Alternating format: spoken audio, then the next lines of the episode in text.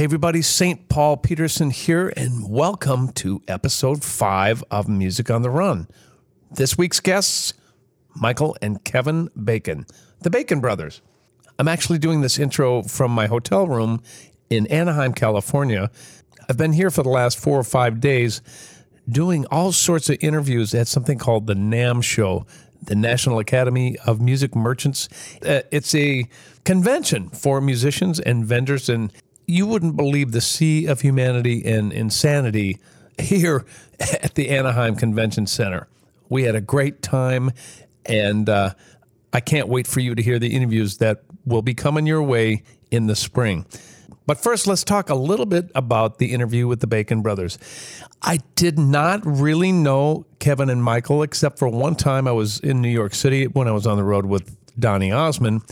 Our mutual friend, Frank Vilardi, who was the drummer in both the Bacon Brothers and with Donny Osmond, invited us over to Kevin's house during football season, and we watched uh, the Vikings game there. They were having a party at Kevin's place, and I was sitting there with Bruce Springsteen, his wife, Howard Stern, it Meryl Streep, and what did I do? I asked Kevin first thing. I went, "Hey, the Vikings are playing in the playoffs. Do you mind turning on a TV?" So half the time I was in Kevin's bedroom watching the Minnesota Vikings unfortunately lose that game.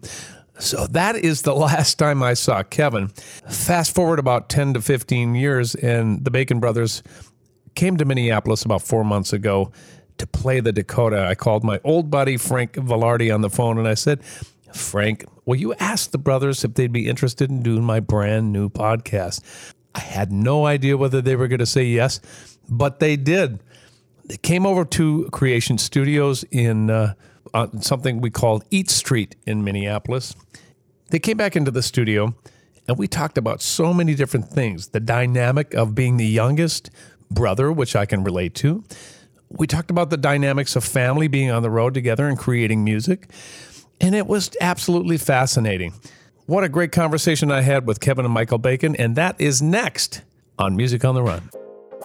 Before we get started here, do me a favor, wherever you got this podcast, make sure you subscribe, give us a rating, and if you have time and like what you're hearing, make sure you write a review.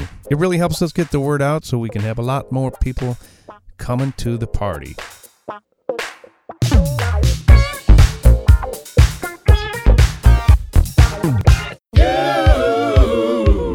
Hey, everybody, St. Paul Peterson here, and welcome to another episode of Music on the Run. And uh, let's get right to it.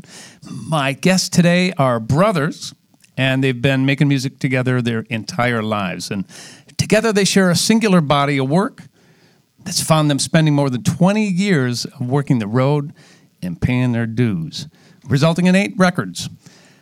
When they're not making music together, they have ridiculously successful careers on their own. And please, without further ado, welcome Michael and Kevin Bacon.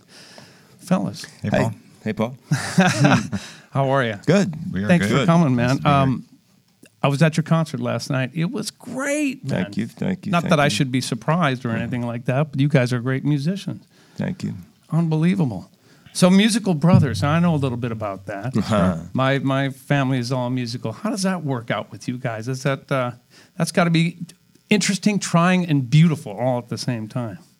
Yeah, I think that's a pretty good description. I mean, you know, I, I, Michael's um, nine years older than me. Uh, we grew up in Philadelphia. Right. Um, uh, the six six kids in a um, little house in, in row house in Philly, and um, well, it wasn't all that little, but when, when you put six of us in it, it was pretty. It was Right. five stories, but I think it was only 15 feet Yeah, wide. yeah, So 15 was feet. Yeah, it's really, really narrow. Kind of the old lady in the shoe kind of. Yeah, exactly. That's a good way to describe it. Um, it- uh, right, and and and in my case, my mother was kind of an old lady by the time I was born. Um, Mine too. Actually. You're really? the youngest. I'm the youngest. I'm the yeah. youngest. You're the youngest. Yeah. Oh, Uh-huh. Interesting. Yeah. I know Ah, a little bit about being it. a I little brother. yeah, yeah. And um, you know, Michael uh, was a uh, was kind of always a musician, um, and um, so I grew up uh, listening to him writing songs, playing in bands, Ah. practicing. Um, I, I, I think our mother, although I've never really had this confirmed, I think our mother was very, very um, adamant that you become a musician, right? Do you think she was really I- instrumental in that, or not so Oh, much? definitely instrumental, just because um, she got me a cello and a teacher when I was, I think, about five. Right. And that was a formative experience because I can remember when the cello came into our house, what room it was, what the lacquer smelled like. All right. And since that time, musical instruments have always been completely magical. So to be here today, I just, I'm just like a kid. I wanna you touch them all. Right. Yeah. Exactly. Yeah, but um, I, I don't think our parents ever really wanted to point us any particular direction. Maybe our dad a little bit. Uh, I know that when I dropped out of college, I was a fraternity guy in Weejuns and the khakis, and then all of a sudden went into a, a hippie band and um, a total life change. And I, my father was really disappointed until the band started to become successful. I think that they both wanted success for us. Of course, don't all parents? Yeah. It's it's interesting that you say that they would bring a cello into the house. Was that more of a since they weren't musicians proper, correct? No. Not even un- improper. Okay, so they they- definitely they- weren't musicians. So they bring the cello into the house just for for exploration, for a cultural reason. Why the cello? I think because they love music. And um, they saw that I maybe had an aptitude for it and an interest in the instruments. Um, I think I actually played a C sax before that. I had a lesson uh, with this beautiful teenage girl, and somehow in my lesson, her thumb got caught in a drawer. What? Yes. I got to And- write another song. and I just it just was kind of traumatic, and that was the end of the C sax. So Wow. then, when the cello came in, it was I it had that seed already planted. And the thing that's interesting, especially looking at your place here, is our dad was trained as an architect. He he became a city planner. So our house on Locust Street, the whole downstairs, he took out all the walls and he built in basically a hi-fi system with a 18-inch Jensen speaker, Altec Lansing horn. So the whole first floor of our house was really a gigantic. So they loved music. They it wasn't, loved They music. just didn't play No. necessarily. Our mom played a little bit of Mando, but but that's really all I really remember her playing. And Hmm. our, our father, we often like to say that uh, when he would sing us lullabies, we would pretend to be asleep. So we'd be finished. Thank you, Dad. All Bye bye. See ya. What about your brothers and sisters? Were there, uh, uh, the rest of them? You, you you're six, is that right? Six, yeah. And Four girls. four two girls, of and us. two of us. Okay. Yeah, yeah. Uh, they- our older did- sister Hilda um, was a singer in the kind of like um, you know J- uh, Joni Mitchell, Judy Collins vein. Oh, cool. She had long, beautiful, you know, teenage girl with long blonde hair and Right. sang. Um, you know what's it called? Raggle Taggle Gypsies or something like that. Yeah, folk song, like Folk kind songs, yeah. Peter Okay. Paul and Mary, uh, Yeah. Brothers Four, Kingston Trio, that kind of thing. And Mike- Michael had a band with her that I remember them practicing in our, our basement, and I must have been, a, I don't know, how old were you when you I had was the probably jug band? 15, so do the math. Yeah, You were so six. 15. So I was I was six, and and and they were a jug band. No with kidding. a, you you know, weren't playing a- rock and roll or any hippie music or anything like that. Yeah, you're. No, I was into folk music mostly. Okay. And it was really strange because our sister Hilda, that Kevin just described, um, what we would do is we would get these old folkways records of these um, Southern African American jug bands, and they were jug bands because they, they they couldn't afford afford a saxophone. They had Sure. a comb, you know, and the Jim Kweskin jug band, which really was I was just idolized those guys was big, and so we'd find these old folkways records and we'd find songs to do, and our mother would hear the songs coming out from the basement. And if they were too suggestive, she would not let my sister like um, we had this one song it was great. I mean we could have been superstars. Thir- 38 slug it was called. Yeah, and? Mama caught a 38 slug. And when my, my mother heard that no no no. No She put the kibosh on that one, that was the end of that one. That was the end of our career. Oh man. So there was music around the house. Your sisters, you were playing.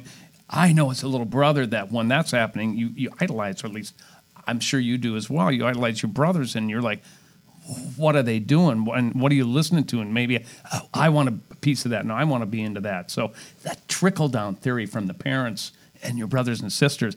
That had to have a, a profound effect on you, uh, Kevin.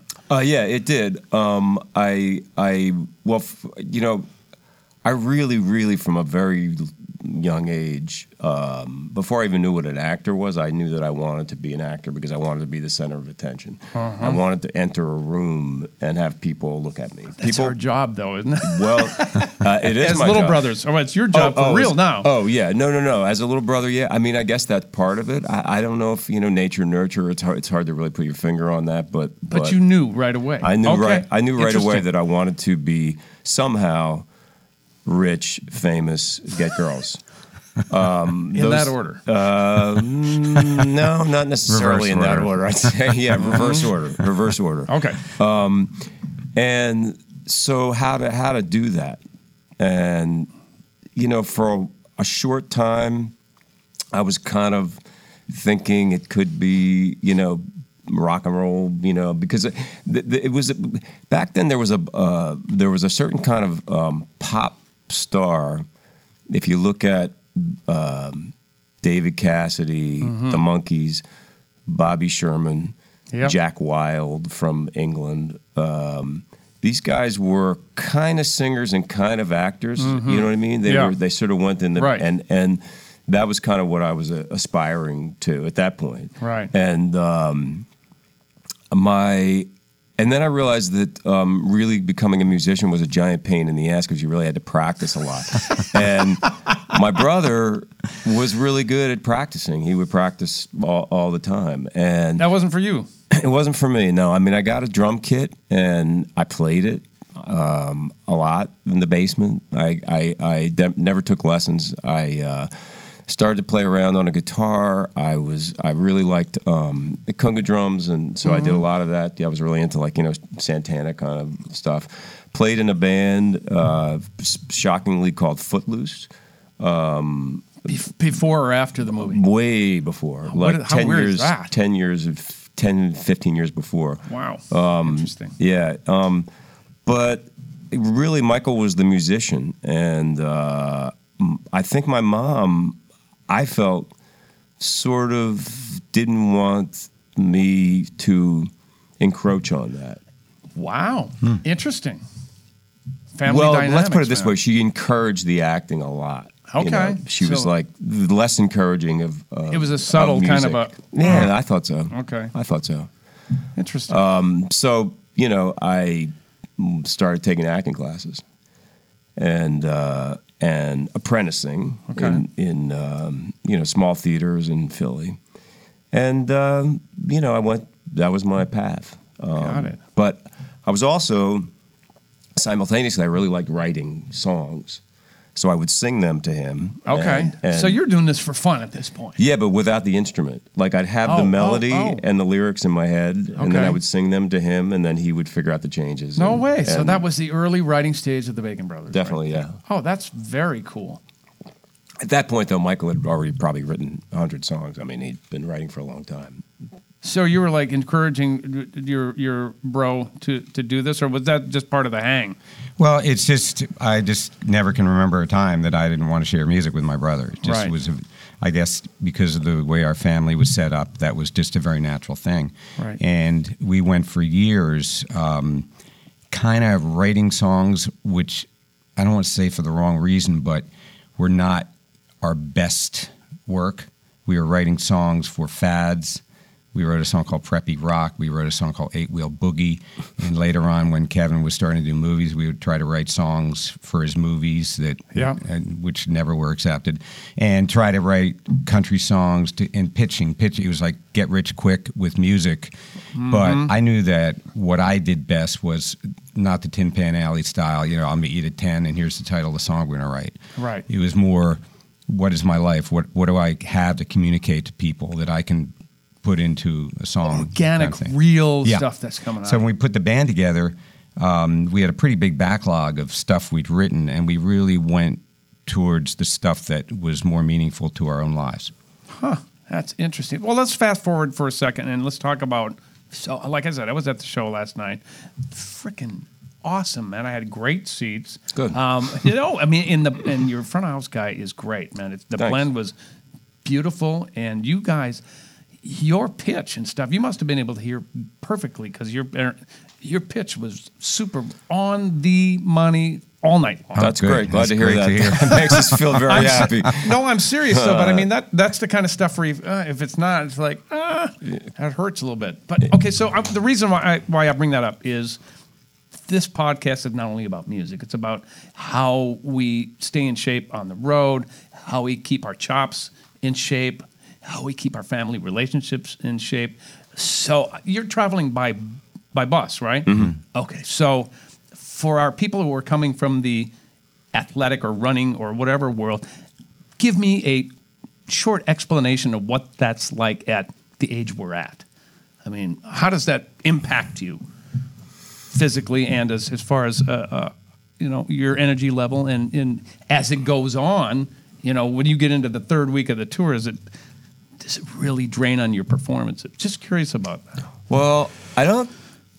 I, I think it take w- w- for me. It's it's a it's it's challenging, but but not so much on the performance. I I I I think I've kind of learned how to stay in shape, and I've, I've um, for one thing. What, what you really are looking for, you know, is is is, is vocal shape, right? Because True. because that's that's the thing that you you know you can you can um, you know hit a couple of clams a night, which I do uh, more than a couple. Um, but to uh, to lose your voice, uh, Oh. you, you you don't really have a show. You know, I mean, and and and so I think that holding on to that is seems to be the thing. And and I feel we have a great singing teacher now, a guy in in New York named Justin Stoney, and. Um, one thing that I've kind of learned is that you, if you're using your voice right, um, and trying your best not to push too much, you actually get stronger as the Yeah. as the tour continues. Um, which which is kind of counterintuitive, Sure but is. I, I think I don't know if you've ever experienced this. I, I I find if we're if we're in a situation where we sing like we did a um, a, a couple of uh, uh, two show days in in uh, where was that Napa, someplace. Anyway, we were someplace where I we remember. did two two shows. Blue Note, Napa? Blue Note, Blue Yep. Note, Napa. Yeah, two shows, two nights. Ouch. And then right away another show. That's a lot of Mm-hmm. of of of singing. Um, and uh, walked away from that and felt actually better. you No know, s- kidding. Stronger than than before. So I I I think that. Um, you know, you it, it it's it's challenging. I don't sleep very well on a bus. Uh-huh. Um, we get um, day rooms uh, so that I, I nap every single day. Um, even if it's just for um, ten minutes, I'm able to. Like, Oh, you do can shut down. I can shut down Oof. for, and I can be hundred percent revived. Wow. And but I ha- but I get really cranky about not getting it. if I don't get the nap, Oh, that must be fun. Yeah, then I, I'm really I, I I feel like I I'm missing something. But if I get the nap, I'm I'm I'm good. That's survival, man. Is what that is. Yeah. That's a road dog survival technique. What What about you, Michael? Well, uh, just uh, amplifying a little bit what Kevin said about the singing is I've had singing teachers pretty much my whole career, and until we met Justin, I they did nothing for me, not one thing. We'd go on the road, and I'd s- scream it out, and the next morning I'd be, "Ah," and it was very very stressful. And I think that the singing pedagogy is really not very well formed. There should be the things that I learned really in the last six months, even. I should have learned when I was 19 years old when I started in the music business, and I don't know why nobody could teach me that. But luckily, you know, I'm 70, and you know, I guess it's never too late to learn. But I agree with Kevin when you're singing properly and you're understanding how to, not to push, and that you just because you go high, you don't go loud Got then it. your Right, right. voice gets stronger every day. And it's, I mean, it's a little bit short of a miracle for me from what I went through all the years, 50 years in the music business. And No kidding. now singing is such a pleasure. It's just, you know, it's, I'm a very different person than my brother. I don't want people to look at me. I don't want, I, if I walk into a room, I start to get nervous. and everything about my performing is, is muscle memory. Okay. I had to overcome all the nervousness and become. No I sort of kidding, almost have this really? alternate personality that when I get on stage, I am so completely relaxed. Well, I But- noticed that too last night. I'll, t- I'll talk about that later. But man, you guys just own that. shit. I mean, it's Well, we feel very, very confident about the band. well, that's evident. That's for sure. We're also able to play, like for instance, we do. Do you ever play Gruene Hall in in, in New Braunfels, Ca- Texas? It's a um, it's a Texas roadhouse historical building that um, has no air conditioning and it's Oh, made of tin basically, and it's a it's a madhouse. And we can do that. We can do elegant concert halls. We can do a place like the Dakota, Right. which is kind of somewhere in between. So I think that there's we feel really confident about the show, and it makes me feel very relaxed. Yeah. Well, being in our 60s and 70s, our voices are not supposed to get stronger. And you're saying that Absolutely, They are. They are. Yeah, both They- of our voices. Definitely, I mean, definitely stronger and more in tune. Definitely more in tune. Man, Uh, you know, we. I mean, not to get too technical, but No, I- please I- do. We might as well. Is, is that okay? I mean, Yeah, we're uh, hanging. Do you use in ears? I do. Mm-hmm. I mean, to me, that was a really big change um, because when I first put them in, we were playing for a long time, and you know had uh, regular stage monitors, and and Let me interrupt you. Inner monitors, you guys, are, are instead of having the big speakers in front of you, we actually are using headphones that are molded to our ears, and that's how we hear ourselves. Sorry. No, no, no. I, I, I, yeah, I mean that's it's a that's a good explanation. Obviously, that needs to be clarified. Um, y- you, I'd come off stage, I'd get all the energy, you know, and feel the the crowds and stuff, and come off stage, my ears would just be bleeding, and my throat was like sore. Really? And and I, you know, it's like I w- w- when when we were using monitors, Oh, when you were using okay, yeah, when we all were right. using when we were using floor monitors. Um, but that was like the thing, you know. You wanted Mm-hmm. to have that sort of like you know that kind of you know elect. So when we first put the put the in ears in, in order to, you know, I had my hearing tested, and you know, it How's was, that, it- by the way? It's pretty good. It's I'm pretty jealous. good, but, but it was starting to go south a little bit, and so Mm-hmm. went to the in ears. Maybe we used them for I don't know, 10 shows. I was like, I can't do it anymore. I don't I don't have a connection to the audience. I I feel like it's too dry. Wow. Uh, you know, it it's we uh, we were we weren't carrying our own monitor mixer so that you know, we couldn't really get a it was a nightmare to get a blend every night. And then went back to the you know, the wedges and again like sore throat, bleeding ears, you know.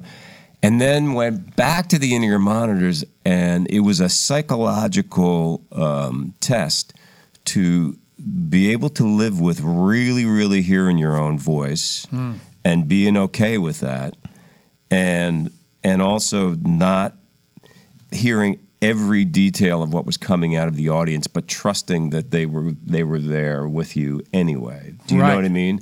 Um, some you feel like you're all alone Yeah. up there, if, sometimes with the in right? Exactly. You're all alone, and and so, you know some people I think are able to you know put in. We don't have that, but you know they put in house Mics in the audience. mics in the Yeah, audience, yeah. And, and it's a whole thing, and they put a lot of reverb on it, and they do all this kind of like you know crazy things, so that basically you feel like you're.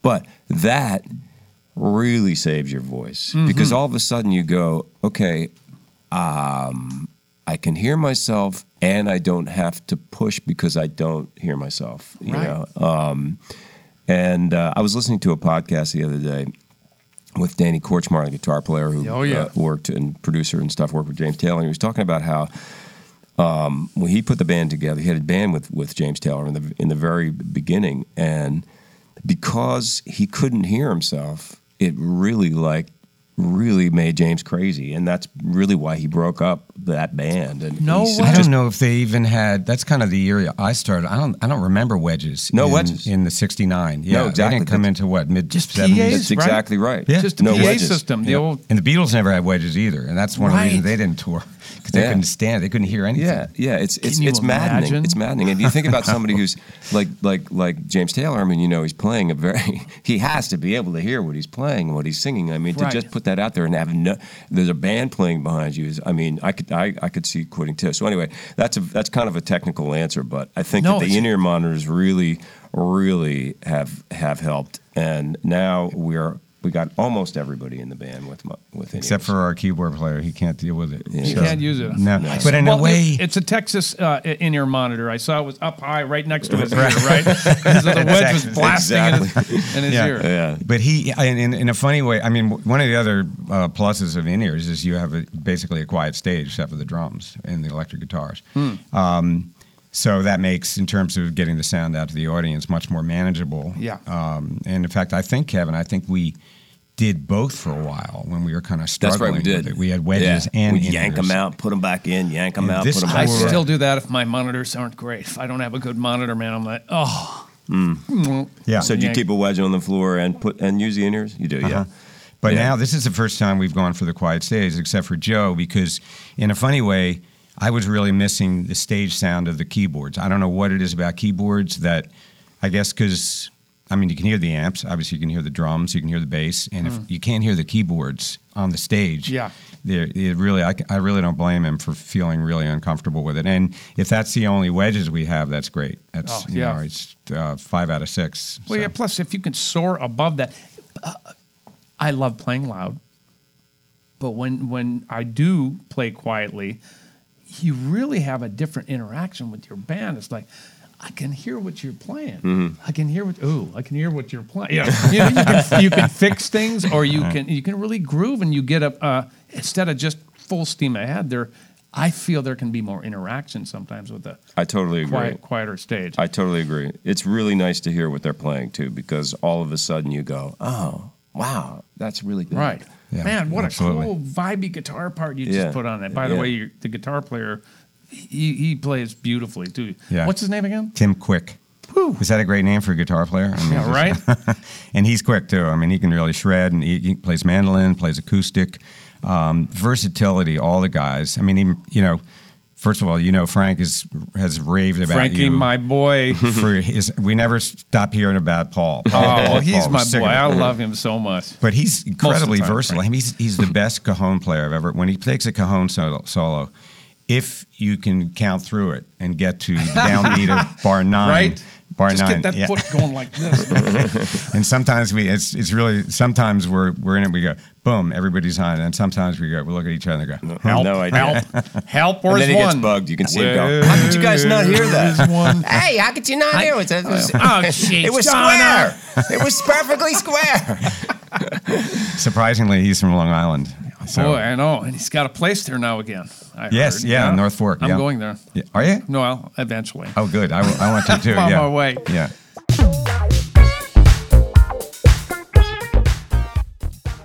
Let's take a quick time out from the interview with Kevin and Michael Bacon because I want to tell you about a couple of things. First of all, did you know that we video every one of these great interviews? You can see them by becoming our partner. All you got to do is go to www.patreon.com forward slash music on the run podcast, where you can find different levels of sponsorship for the Music on the Run podcast. We'd love to have you come along for the ride, and as you'll see, there are lots of different incentives, including a lot of behind the scenes footage and, of course, a lot of merchandise. Second thing I want to tell you about is Electro Voice. Electro Voice has been sponsoring this podcast from the very beginning. They're a Minneapolis based company that specializes in microphones and PA systems. So, a big thank you to our friends at Electro Voice. All right, let's get back to the interview with Kevin and Michael Bacon, the Bacon Brothers, on Music on the Run. So let me bring it back to again to fitness. So explain to like a, a typical day when you're on the road. Uh, look, I'm not the picture of health, but I, I I'm a marathon runner. I can say that I'm not a very fast marathon runner, but I run because it's good for my bod. It's good for my brain. Uh, all those things because we want to stay healthy. Uh, tell me uh, what you do when you're like, do you get off the bus and go to the gym? What, what- Yeah. What's your daily routine like? My, you routine, my routine So this is Kev- this is we have- Kevin, by the way. Yeah, this is Kevin. Yeah, we have di- uh, slightly different routines. I get off stage and I climb into my bunk usually by like I don't have that. Uh, I need three hours to calm down off this show. I'm in my Really? bunk. Yeah, I, I, I'm in my bunk by probably eleven thirty. Dang. Yeah. That's impressive. Yeah, um, I do not have that. and then I get up at about uh, six thirty. Mm-hmm. Not not very rock and roll, but no, that's I'm up at six thirty, and usually I can feel the bus stop, and that'll get me up, and I have um, some coffee in the front lounge, Mm-hmm. um, and if the room is ready, uh, because we've driven all night, yep. I'm right in the room, and then pretty much right to the gym, Okay. and so I I uh, work out uh, almost every day. Maybe I'll take a day off once in a while, um, but I do a whole bunch of different kinds of things. Well, just give me an example. Um, I, I, I, I, I'll lift weights maybe three days a week. Okay. Um, today I Are did, we talking like when we're 20 and we're just dying or getting our, you know, the weights up, or are we? Mm-hmm. Are you really exerting? I mean, is it a? Like, that's a really dumb way to ask. I work but- out really hard, but not long. I work Okay. out really hard for. So you're doing an hour. heavier weights and things like that. Okay. Yeah, That's what I was heavy, trying to ask. Heavy weights for half an hour. Um, you know, sometimes it's difficult because, you know, if you're in a crappy hotel, they don't really have much of a gym. So Right, of it's, course. it's it's like, well, what what am I going to do? I'll do some push-ups or something like that. You know, and then um, like today, I didn't wasn't a weight day, so I did something that I call uh, treadmill Tabata, which is uh, Treadmill to bottom.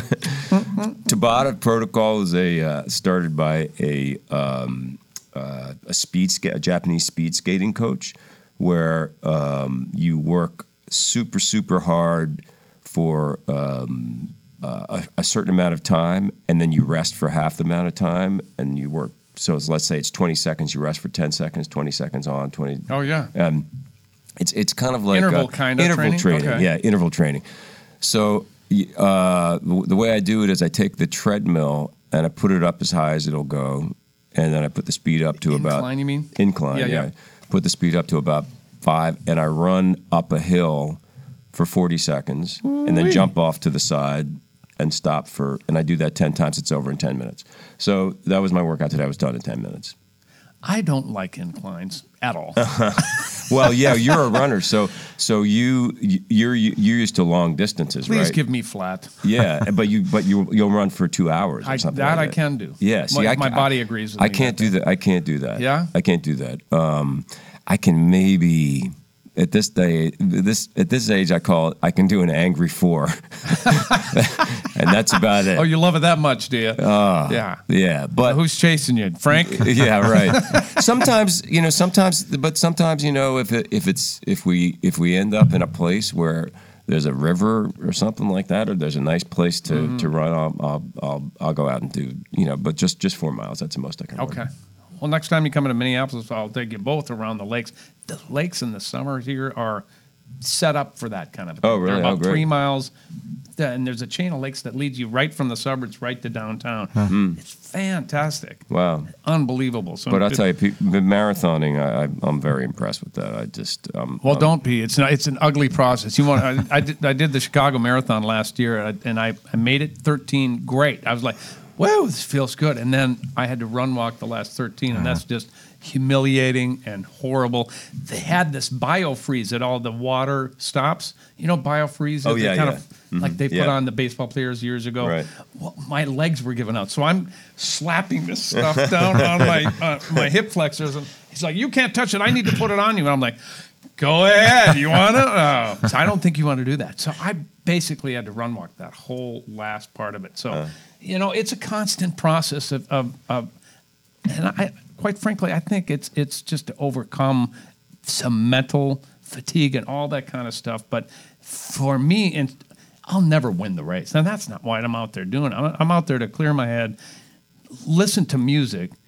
That's I found that is the hippest place to learn about new music. Go back and listen to your old favorite stuff. That's what I absolutely love about it. So, but as far as being impressed, let's see if I can get one more, and then you can be impressed. that's, oh man. Michael, tell me a little bit about what you do at this point when you're on the road. Yeah, uh, I'm nowhere near as disciplined as Kevin, and I really do struggle when I'm the on the road because you? if It- I it isn't easy, if man. I'm at home, then I have my everything sort of organized. And one of the weird things about being on the road is a lot of times the only thing that's really interesting to do is go have breakfast or lunch. You know, I mean, it's it's just more difficult to control. And of course, for some reason, in the rider, um, in case your listeners don't know what a rider, it's the most important part of a touring band, which gives you all the stuff that they have to put in your dressing room. Right. All the you know booze and chips and dip and stuff Pizzas and things. and so you're you're working up to the performance, and my wife will will tell you that on a day that I perform, I'm not nervous, but I'm just kind of not having that much fun because I'm trying to think of. I sort of have to point myself to that time to get on stage, and Sure. it's sort of a day process.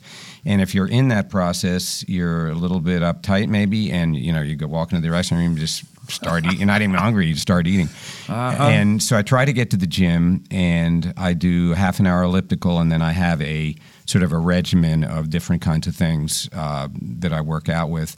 Um, I wish I could tell you I did that six days a week like my brother does, but maybe three, something Yeah. like that. And Hey, then man, anything helps. I'm then you. I when I get home, then I got to really clamp it down. So I actually find it's uh, you know com- comparatively you know to um, uh, filmmaking, it's a lot easier to stay shape, in shape with music because you have the whole damn day. It's There's. Nothing going on. It's like That's very true. I, I, I love musicians, but when they talk about how hard it is to work for an hour and a half Yeah, a day, I agree. I it's totally just agree. unbelievable. I mean, w- if you do a movie, you Yeah, have a minimum of a twelve-hour day. That's a short day. Okay. is a twelve-hour day. But aren't you sitting for a lot of it? No, I mean, oh, you're not. no. Okay, please, I do mean, tell. we don't know. That's I a, don't know. That's a that's a little bit of a myth. Now you can sometimes, if you're acting in something in a film, they'll do a couple of scenes without you, and you're sitting. You, but but I could tell you that in in television, Yeah. I get to work. I go straight into makeup. I go straight on the set. Straight straight through to lunch. Lunch comes, and I desperately try to get my nap in Ah, straight through to the end of the day. And it's usually 12 is honestly usually the short end. And that doesn't involve travel back Yeah. and forth to the house. So to find time to actually work out yeah. and and also to um, plan your food consumption Oh, sure. because on on films it's kind of like the rider there's piles and piles of food Hmm. Sure. like Not the right n- foods. not not not well it depends on if you what you choose Right, you know of course. but but uh, you know because there's vegetables and fruits and all that kind of stuff but but you know um, there's a thing called craft service and it's there all day long. And in the old days, it was like, you know, coffee. Now it's like coffee and cheese and dip and chips. And then Yeah. there's, then they bring out sandwiches, you know, twice a day. And Right. it's, it's very, very elaborate. And the other weird thing about it, and this also kind of applies to uh, uh, to rock and roll as well, is that I think it's better from the health standpoint. Well, it's known fact, you can feel it, to eat at the same time every day. In other words, you Right. have a routine, whether whatever it is that you want to do for breakfast or whatever you want to do for lunch, it should happen around the same time because your body gets into a Right. digestive clock, and you know, ob- Right. for obvious reasons that we don't need to go into. um, Oh, sure and- we do. We're all five years old, aren't we? Come on, do so. but but on a movie, you your lunch hour because of the union rules, your lunch you, your your lunch hour is six six hours from when you start. Uh huh. So if you start at six o'clock, you eat it at, at we break for lunch at noon. Right. But you also have to the crew also has to have twelve hours off. So if you shoot until eight o'clock that night, the next day you start at eight and lunch isn't until two. And this Ah. this Jeez. slides Wow. all week long. So by the time Oh. you get to Friday, lunch is at six o'clock at night.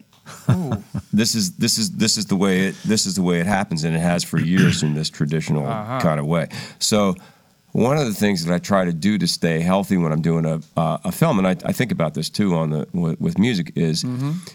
uh, break away if I can and eat.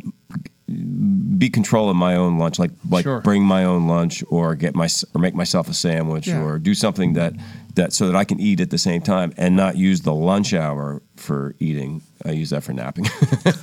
Hey, man, that sounds logical to me. No, I'm glad you brought that up because outside of the Bacon Brothers, you guys are doing many different things. You're Michael, you're a professor. Yeah, I'm Tell a associate professor in the City University of New York system, which they tell me is the largest city university in the world. Wow, man! And I that's teach at a college up in the Bronx called Lehman College.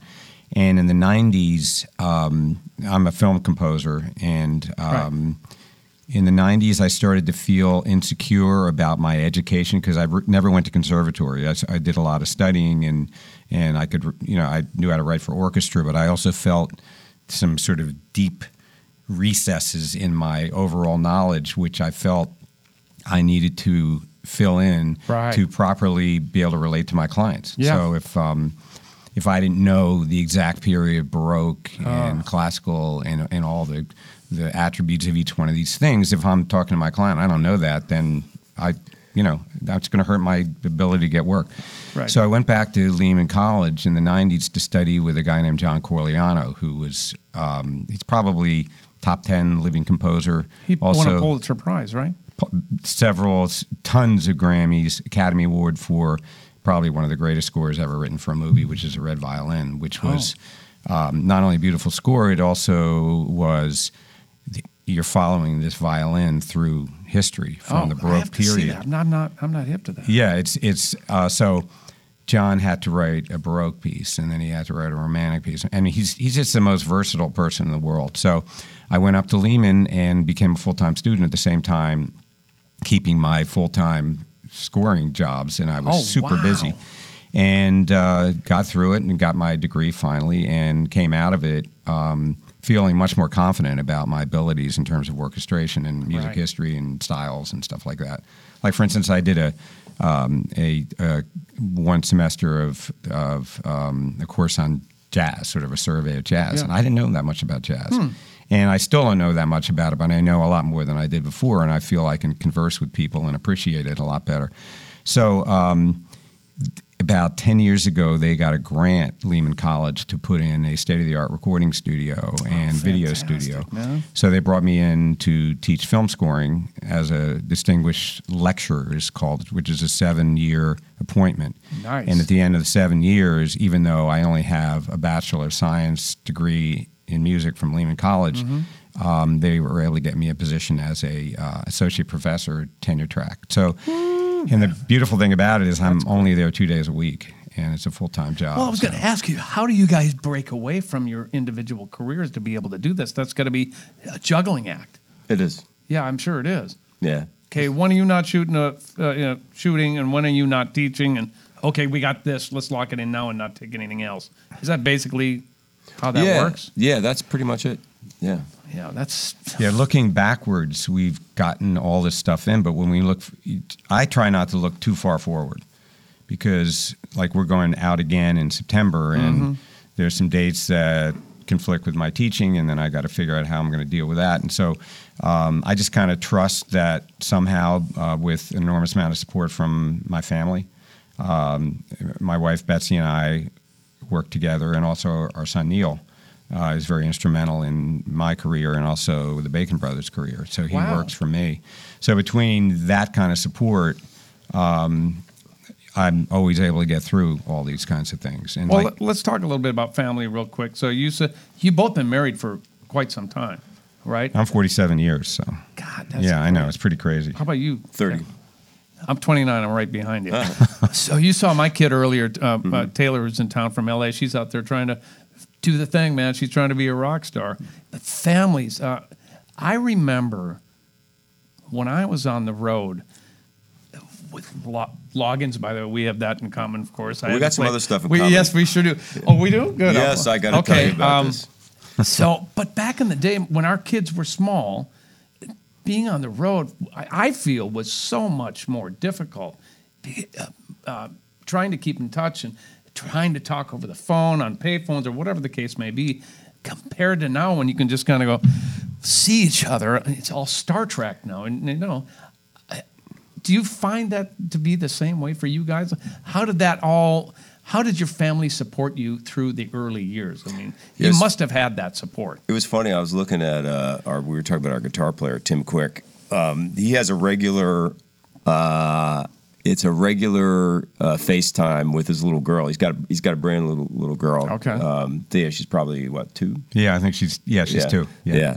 And it's so cute to see him. He's like, I, was like, I look at him. He's, I'm saying, what, the hell is he doing? What's he doing? What's Tim doing? He's walking around FaceTime. And then Sir, Siri's like, oh, and now he he takes her around and introduces her like she's she's sort of like FaceTime friends with our tour manager. He's like, there's your buddy, man. She's like, oh, there's Yeah, your buddy. it's- yeah, it's, really, really it's really cute. cute. So, like you say, it is it is easier. Yeah, it is easier. I mean, I mean to for a, a new father like that. You know? Right.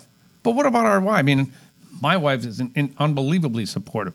She's like, "Is it time for you to go on the road yet? Go." you know, that's how that's how we laugh. No, I mean, we it's it's incredible to be able to say that the three of us have, have uh, you know 29 years in in longer relationships. That's not an everyday thing. No, How the hell did you do that? I don't know. We're partners, you know. That's, Yeah. We've always been partners.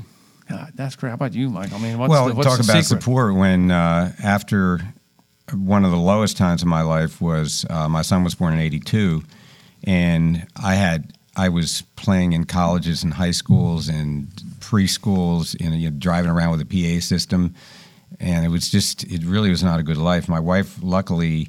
Um, had her teaching degree, and she supported our family for several years. And then um, our father, uh, an apartment in New York opened up below, above Kevin's apartment, which in the 80s was very rare because in New York in the 80s, you had to pay what you call key money to Okay. get an apartment. You didn't just go in and rent an apartment because there were no apartments. And these were available. tiny little shitholes, Yeah. by the Oh, way. really? these were not nice apartments. right? So um, I, I asked my father, I said, can you lend me the money for one year's rent? So at least I'll have a year in New York to try to turn my career from a performer into a full time film composer. I thought I'd be singing and writing jingles. That's really what I thought I'd be doing Right. because I was the, the height of the jingle business where you know people were making a lot of money doing that. Um, and then when we got to New York, Betsy got a job as a as the director of a of a preschool in the Upper West Side, and that got us through a couple of years until I finally started getting some work. And um, you know, it was a slow build. I, you know, my theory in New York is when people ask me about it, it's about six years Yeah. to try to because New York is is like a citadel.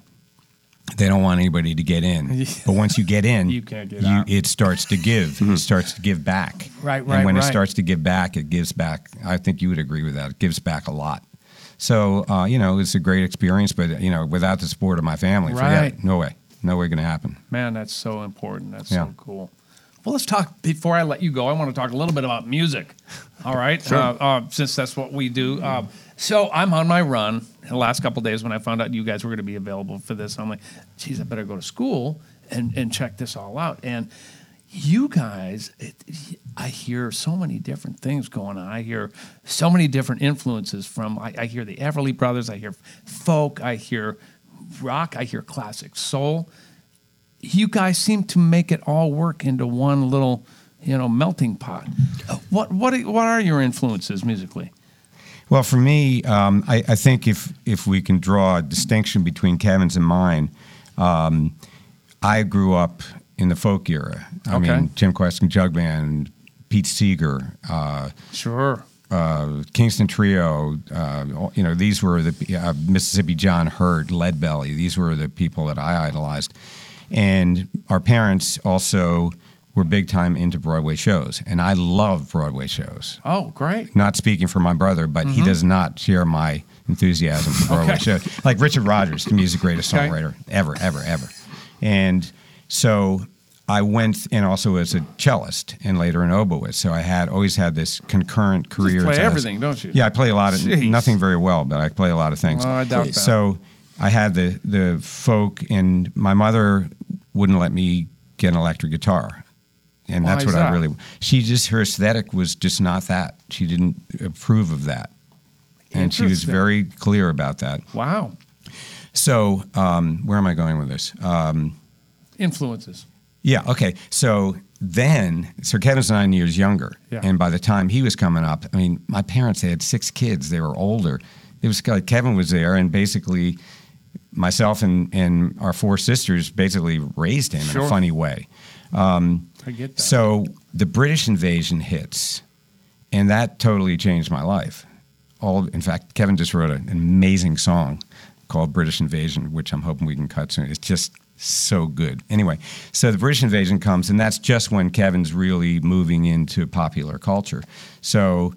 Um, Kevin sort of started that much later and jumped into the flow of history of music really with the British invasion, which I was totally crazy about. In fact, our father was in England and brought back a 45 of Rolling Stones singing "Not Fade Away," and that's the first time I ever heard of. I was going to ask you, Beatles or Rolling Stones or both?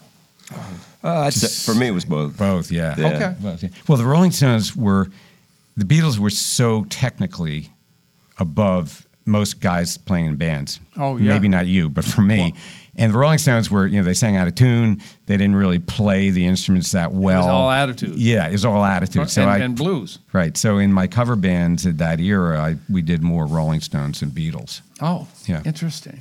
So you, you- making these records that you make, um, I was saying that you put a bunch of different influence in these. Maybe too many. well, no, that, that, that's the question that I have for you because I've been accused of the same thing. I grew mm-hmm. up playing bebop. My family is a bebop family, mm-hmm. right? So, but I, and then I transferred to pop and Prince, and then mm-hmm. uh, classic rock, and so I've got this all going on. And when I go to write my own music, I'm like, I want some of this, I want some of this, I want some of that, and I've been accused of being all over the friggin' map. Yeah. Yeah. As we have. We are. Now Yeah, it's we take, are. well, it's taken me Guilty as charged. fifty years to go.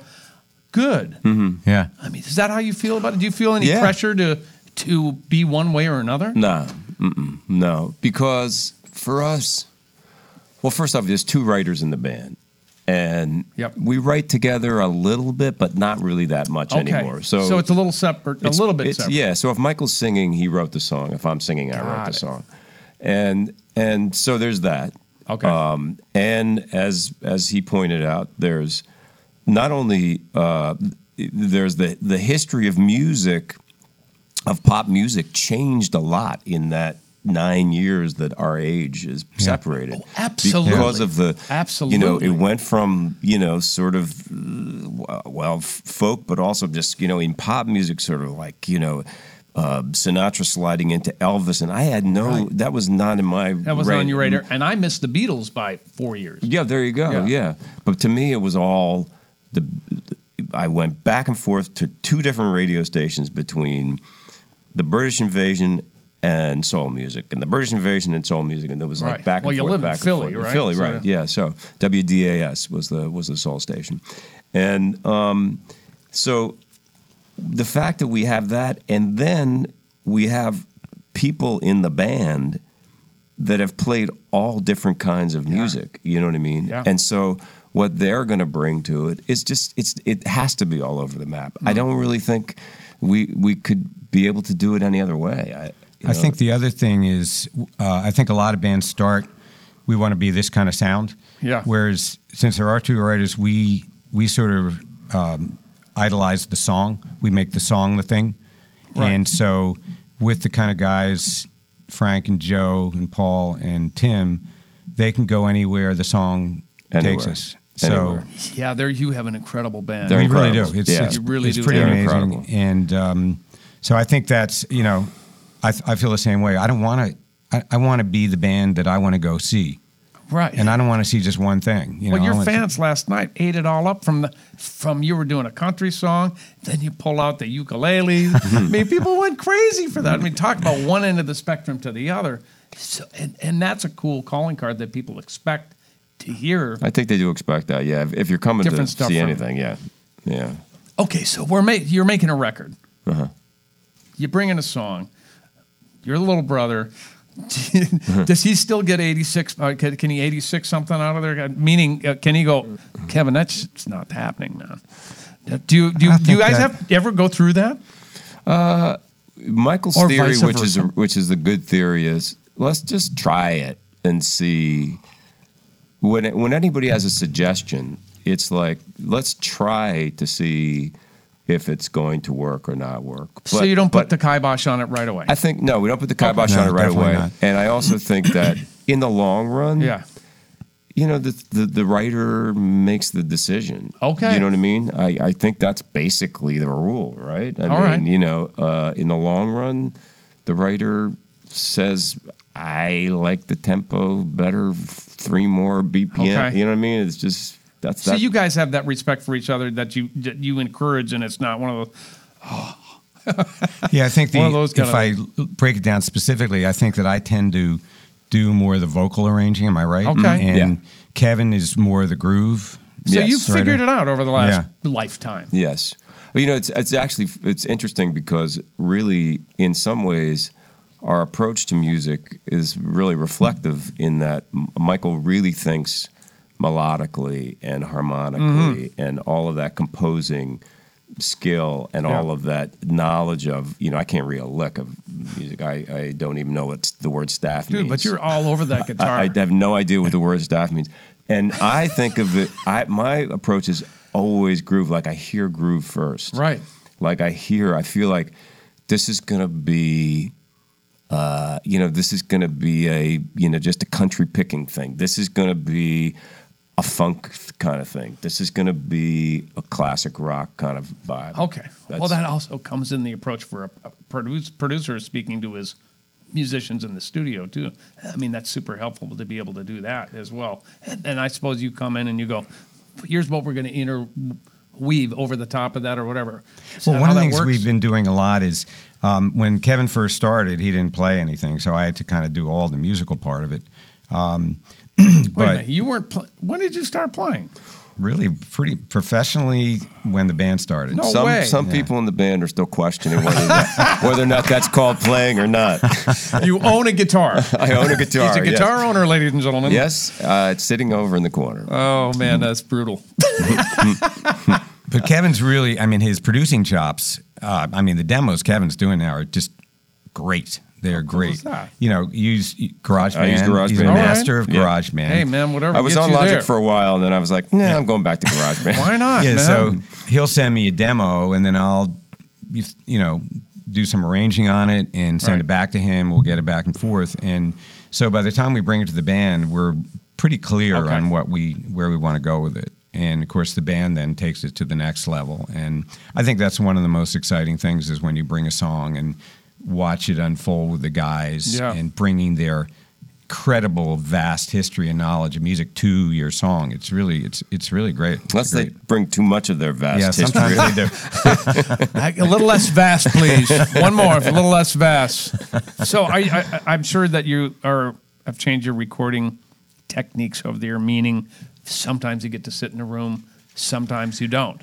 Right. For those out there who aren't familiar with the recording process, that we can do now is that we can take a digital file or our idea for a song, literally over the internet, send the files to the band members. They'll sit there, Frankie will overdub, uh, Paulie will play bass or whatever. Have you done records like that?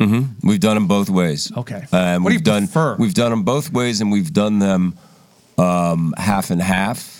We've done some tracks. We did one record where it was a. We actually had an absolute concept, and that was, we're going in the studio. We're all going to be looking at each other. Yeah. We're going to find a place with enough ISO booths so that mm-hmm. everybody can play, and we're going to play everything to click, and then we can edit takes Yeah. and and it's all it's a- basically going to be a live record. Right. I mean, we had a couple of little fixes there, but pretty much the whole record we did that way. Which one was that? Uh, I don't remember.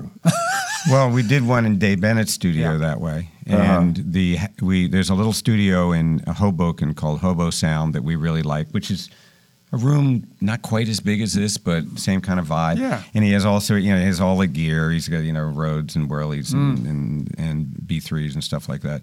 Um, but that's my preference. I think that's It's more expensive though. You know. yes, It's- definitely more expensive, but I just I'm very comfortable in a recording studio. Yeah. and- Yeah. and It's I- good. Well, it's good to be in a studio. Yeah, I mean, well, for, for me, it's about the hang. yeah. You know, you get to just you get to look at each other in the Yeah. eye and go, yeah, Yeah, Yeah. or absolutely. whatever the case. And, and, and I think the music you can feel that in the final product. Plus, you also are integrating the creativity of the engineer. Which, if you're doing it the other way, Right. it's your own engineer. You're the Yeah, engineer. Y- Yep. Yep. That's true. Yep. So let me let me bring up a one song in particular that or that kind of caught my ear. Uh, I was on the treadmill, the dreaded treadmill, doing intervals, sweating my you know what off, um, and I heard this incredible orchestration.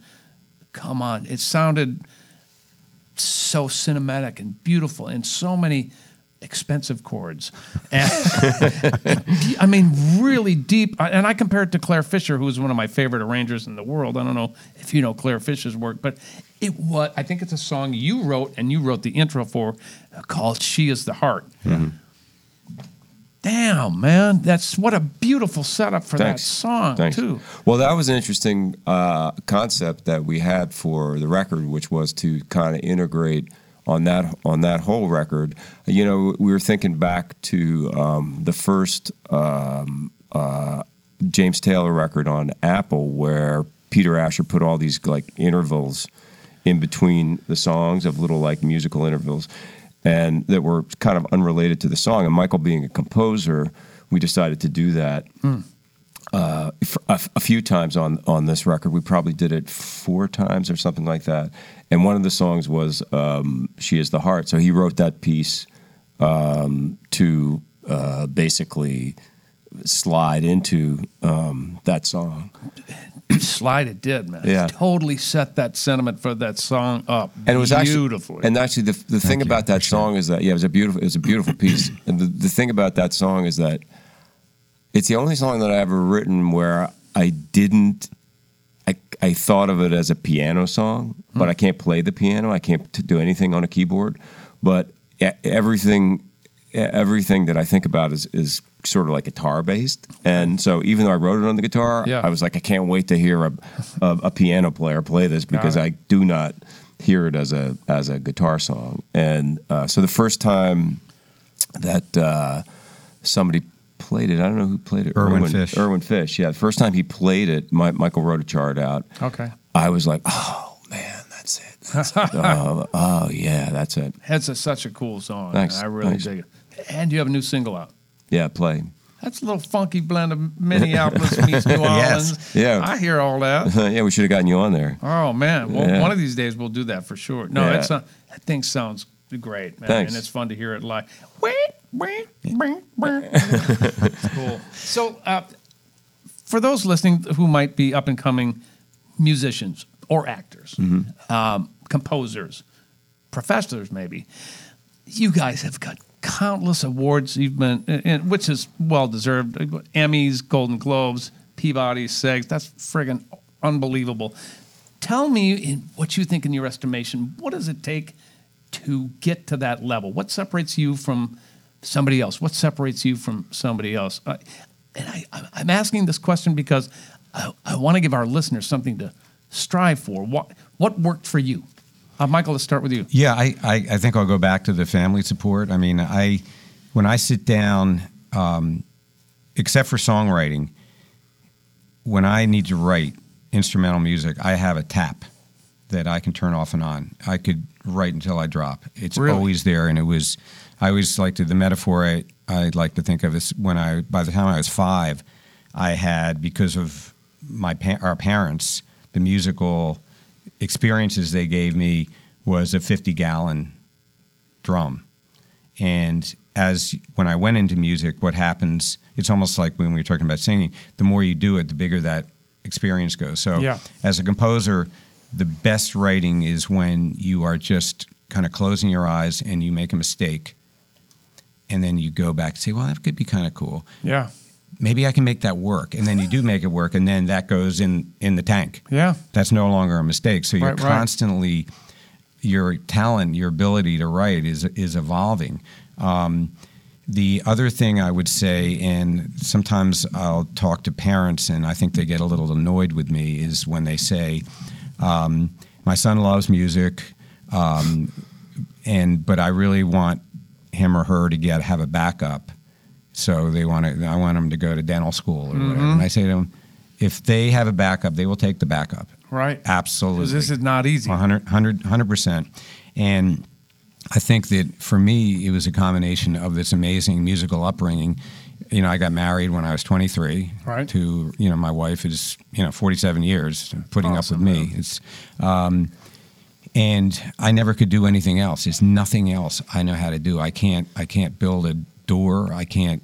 I can't frame. I, when I tr- when I ever try to do a wallboard, you can always tell exactly where the, the seam was because you know You pick and- up, pick up the phone. right. So yeah. anyway, that's those are the two things. I think you need a lot of support. Obviously, you need some talent, but talent also can be learned. You know, it's it's uh, by working and deciding. And the the last thing I'll say, and I tell my students all, this all the time: What is it about you that is different than everybody else? right. What's your voice? Right. And Yeah. for instance, I had a student who was Juilliard trained uh, uh, contrabass player. So he obviously played the hell out of you know classical or legit contrabass, and he became a keyboard player and did weddings and was doing film. sc- I was teaching him film scoring technique and stuff. And I said, well, why don't you get out the bass, have that be just don't play on a keyboard, make make the whole thing happen. Eh, you know, I, and he couldn't, he didn't understand that and that would that would be the one thing. Who the hell plays bass that well? Yeah. And for me, it's you know the fact that I play the cello, I play the oboe, I play all this all the folk instruments, percussion, You're, you're a everything. freak. that's what So- my brothers and sisters would call me. So you know, like that's so cool, though. every score I do, if it's not, you know, if it's a small kind of score, you know, sort of ensemble, it'll have cello on it. You may not hear it, the cello sounding like a cello, but it's, and it's it's going to have that. Hmm. So I guess those are the three things: is what are you know, where find your uniqueness, uh, don't have a backup, um, and and rely on your family. Taylor, are you listening in there? I hope you are. What about you, Kim? Work, just worked really hard at it. Yeah. Still work as hard as I can. Yeah. You know. Do you feel your days like? Are you like Yep. crazy? Like, Yep. okay, Yep. we Like, have my, that in common. My head is always going to like what um, what I can do. Uh, I I work I work all day. Yeah.